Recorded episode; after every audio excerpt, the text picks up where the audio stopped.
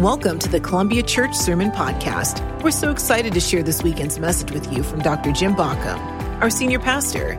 We hope it encourages you, inspires you, and helps you grow in your faith as a whole life disciple. Enjoy the message. All right, so we've been talking about food for a number of weeks now, and this has been our theme scripture. Read the first part with me. Taste and see that the Lord is what?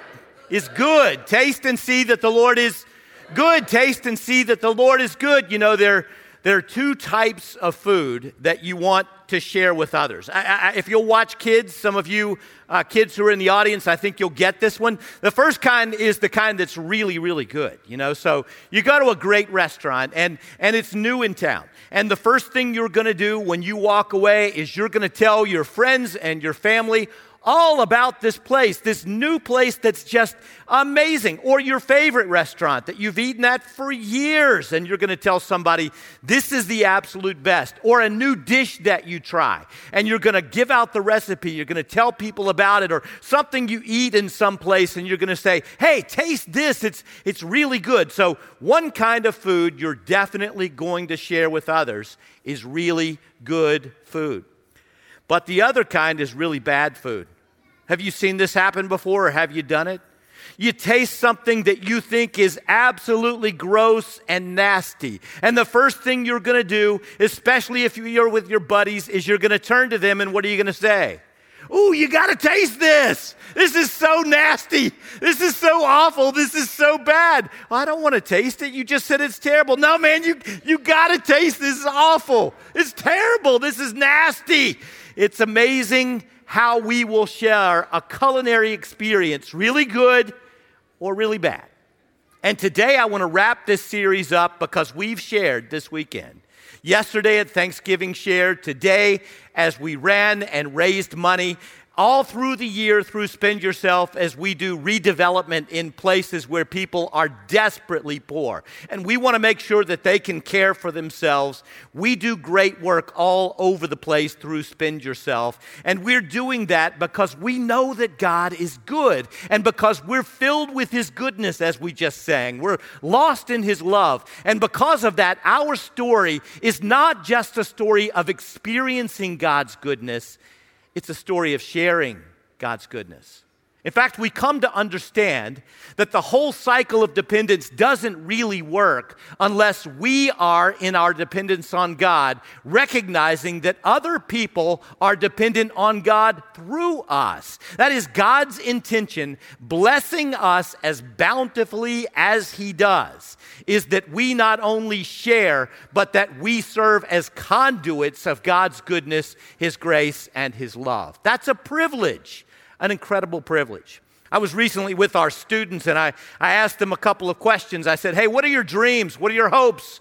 What are your visions? We went around the room and people said they wanted to be lawyers and doctors and all sorts of things that they wanted to be, things they had dreamed about. And what about education? What do you dream about? And they started to talk about their college education. I said, What about income? How much do you want to make? Oh man, the numbers they threw out. Some of you parents, your kids are going to be able to take care of you if they do as well as they want to do. I asked them, well, what do you think it would take for you to be in, let's say, the top 10% of global population? How much would you have to earn? Now, if I asked you that question, what number would you throw out? Well, you'd probably say, I'd probably need to earn a million dollars a year, something like that, in order to be in the top 10% of the global population. I said to them, What if I told you that if you earn $40,000 a year, that will put you in the top 10% of global population? I said, But all of you probably want to be middle class, right? They said, Yeah, yeah, yeah. No, some of them didn't. Some of them said upper. Nobody said lower. All of them said middle or higher. So I said, let's say that you want to be in the median of the world's population. So middle class would mean right in the middle. So what do you think you'd have to earn a week to be in the upper 50% of the world's population? Well, the numbers started to fly. Maybe 20,000, they said. Maybe 25. I mean, the first number had chastened them. They'd come to understand they live in a fantasy world, a dream world, if they live here. They'd come to understand they're nothing like people in the world. So their numbers were much more chastened, much more careful, cautious. 25,000, they said, something like that. So, what if I told you that if you make $20 a week, that would put you in the upper 50% of the world's population? What? What? They couldn't believe it. They were floored. But I'm going to tell you that if you make $20 a week, that puts you in the upper 50% of the world's population. What about now? Do you think we live in a dream world, a fantasy world, some kind of unreal place, some kind of strange? It doesn't even make sense. You go to a place like Haiti, you go to a place like Zambia, you meet with people who are there, people you're helping, they can't even fantasize a world like you live in. And when I say fantasize, I mean simple things like I have a place to go to the bathroom that's clean. I drink clean water every single time. Every time. I have food to eat. There's so much food in my refrigerator, I could feed the whole room right here. That's what most of you would say. I could feed everybody. And that's the point is if God blesses us so abundantly, it's not just so that we can see God is good. It's so that through us, everyone can see that God is good. Our spend yourself scripture is Isaiah chapter 58. This is where we drew the name spend yourself for this development ministry that we have. Isaiah 58, 6 through 12, the prophet writes, Is not this the kind of fasting I have chosen? Interesting, it should be in the context of eating that, that he talks, isn't it? Isn't this the kind of fasting I've chosen to loose the chains of injustice, to untie the cords of the yoke, to set the oppressed free, to break every single yoke. It is, is it not to share your food with the hungry? Isn't that what I've called you to, God says? Isn't this your real righteousness? Isn't this your real love of God? You're dependent on me. You know I'm good. Now you be good in my name. Is it not to share your food with the hungry, to provide food for, uh, uh, to provide the poor wanderer with shelter? When you see the naked, to clothe them, not to turn away from your own flesh and blood? Then your light will break forth like the dawn, and your healing will quickly appear. By the way, who is your flesh and blood? That's everyone on planet Earth created like you, hungry just like you, thirsty just like you. By the way, don't these words sound a lot like Jesus later? I was hungry, you fed me. I was thirsty, you gave me something to drink. Where do you think he gets these ideas? From the constant witness of the scripture about what God says. Then your righteousness will go before you, and the glory of the Lord will be your rear guard. And then you will call, and the Lord will answer. You will cry for help, and he will say, I'm right here. I am. If you do away with the yoke of oppression, with the pointing finger, with malicious talk, and if you what? Spend yourselves. If you what? Spend yourselves. If you spend yourselves in behalf of the hungry and satisfy the needs of the oppressed. Then your light will rise in the darkness, and your night will become like noonday. The Lord will guide you always. He'll satisfy your needs in a sun scorched land and will strengthen your frame. You'll be like a well watered garden, like a spring whose waters never fail. Your people will rebuild the ancient ruins and will raise up the age old foundations. And you'll be called repairer of broken walls, restorer of streets and dwellings. That's what we are. We're repairers of walls, restorers of dwellings through Spend Yourself, you and I have the opportunity not just to be blessed by God, not just to know that God is good, but to be good in God's name and that others should know that He is good too. We live in a fantasy world, a dream world. We are more abundantly blessed than any generation in any place in the history of the world. But we lose perspective a little too often, and we forget that what it's really all about is that all the people that God has created should know that He is good. And if they find that out through us, more's the better. It was our privilege. There are three things I want you to know about spend yourself very quickly because once in a while I think, I think these need to be thrown out.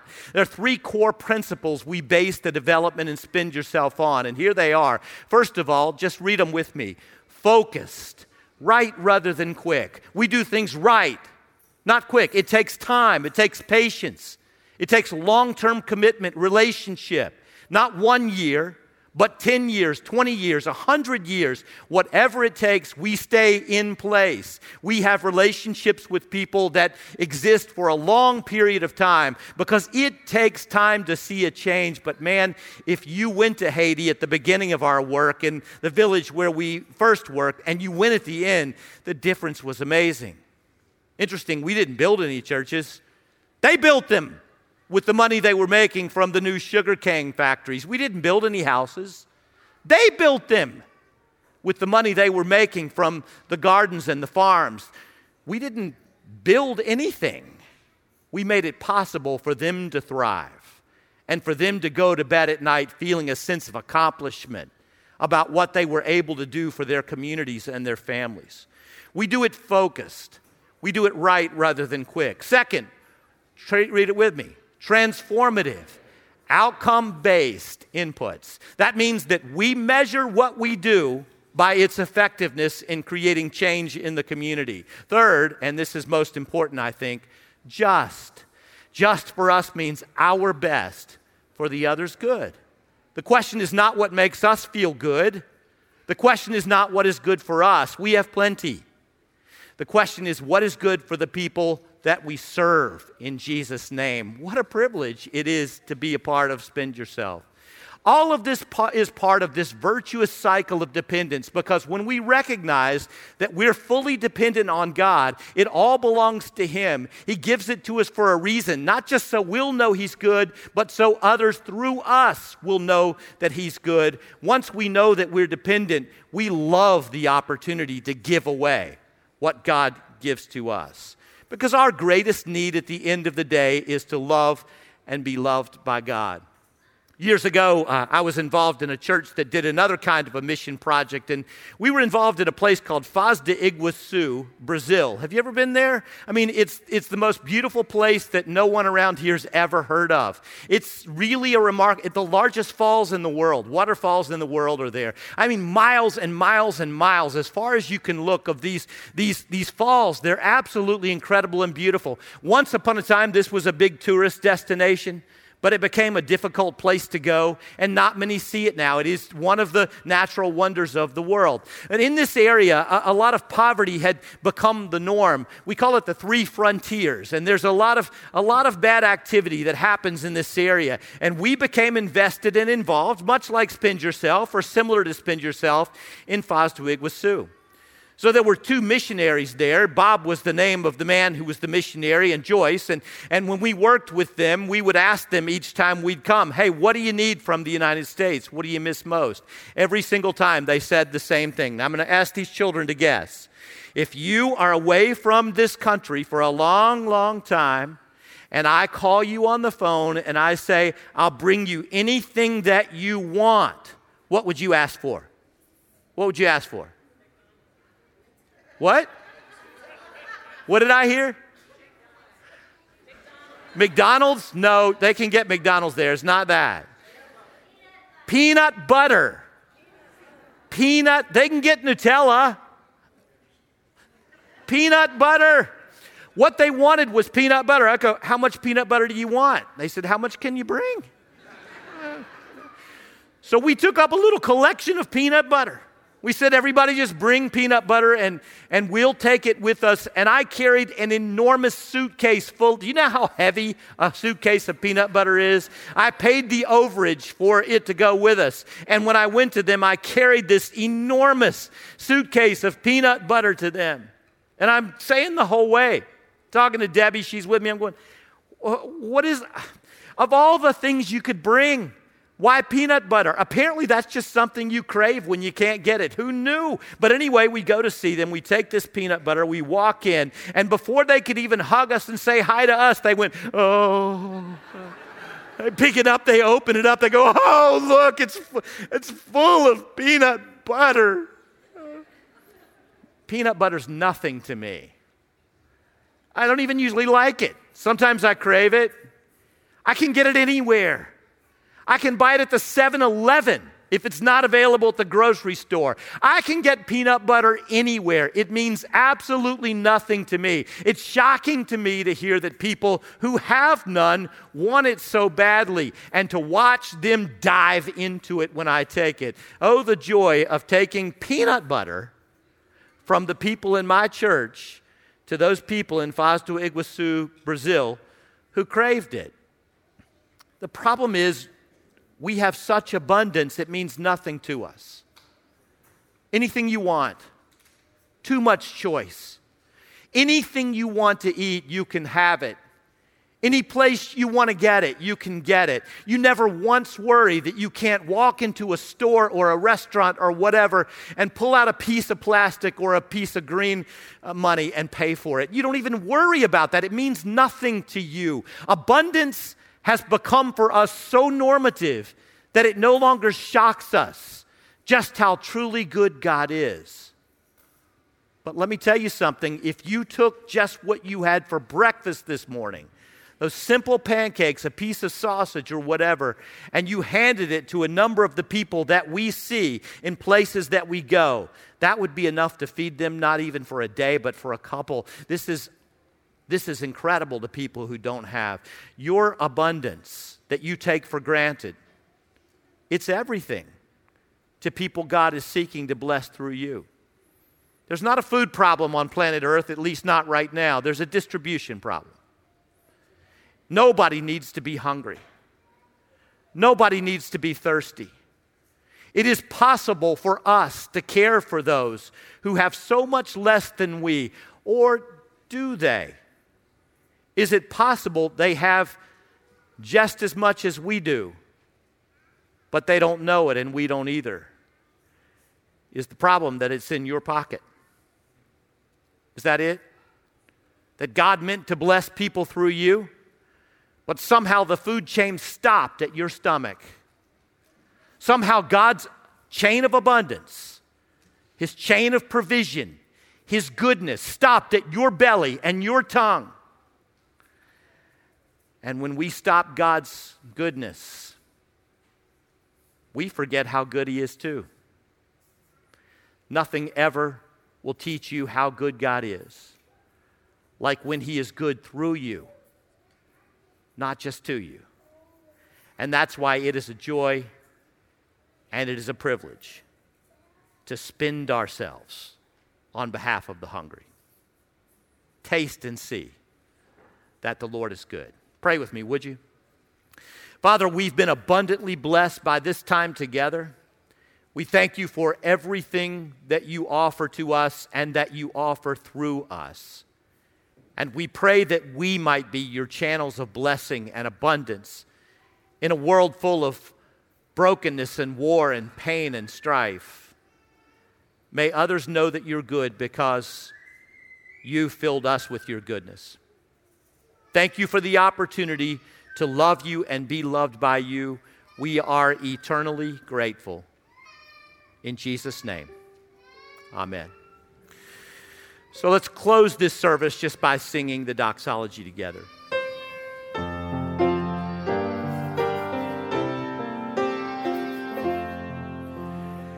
Praise God from whom all blessings flow. Praise him, all creatures here below.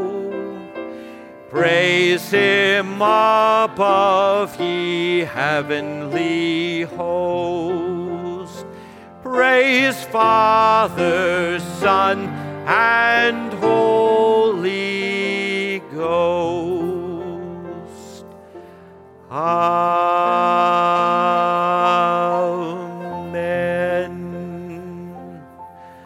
So, my friends, we are all new, all in, and all out. You go and ignite passion for Jesus Christ from Metro Washington to the world. Have a blessed Thanksgiving, and we'll see you in Advent. Hey, thanks again for listening. If you live in the Metro DC area, we would love to worship with you at one of our weekend gatherings. For directions, service times, and information about all the incredible things happening at Columbia, go to columbiabaptist.org. That's columbiabaptist.org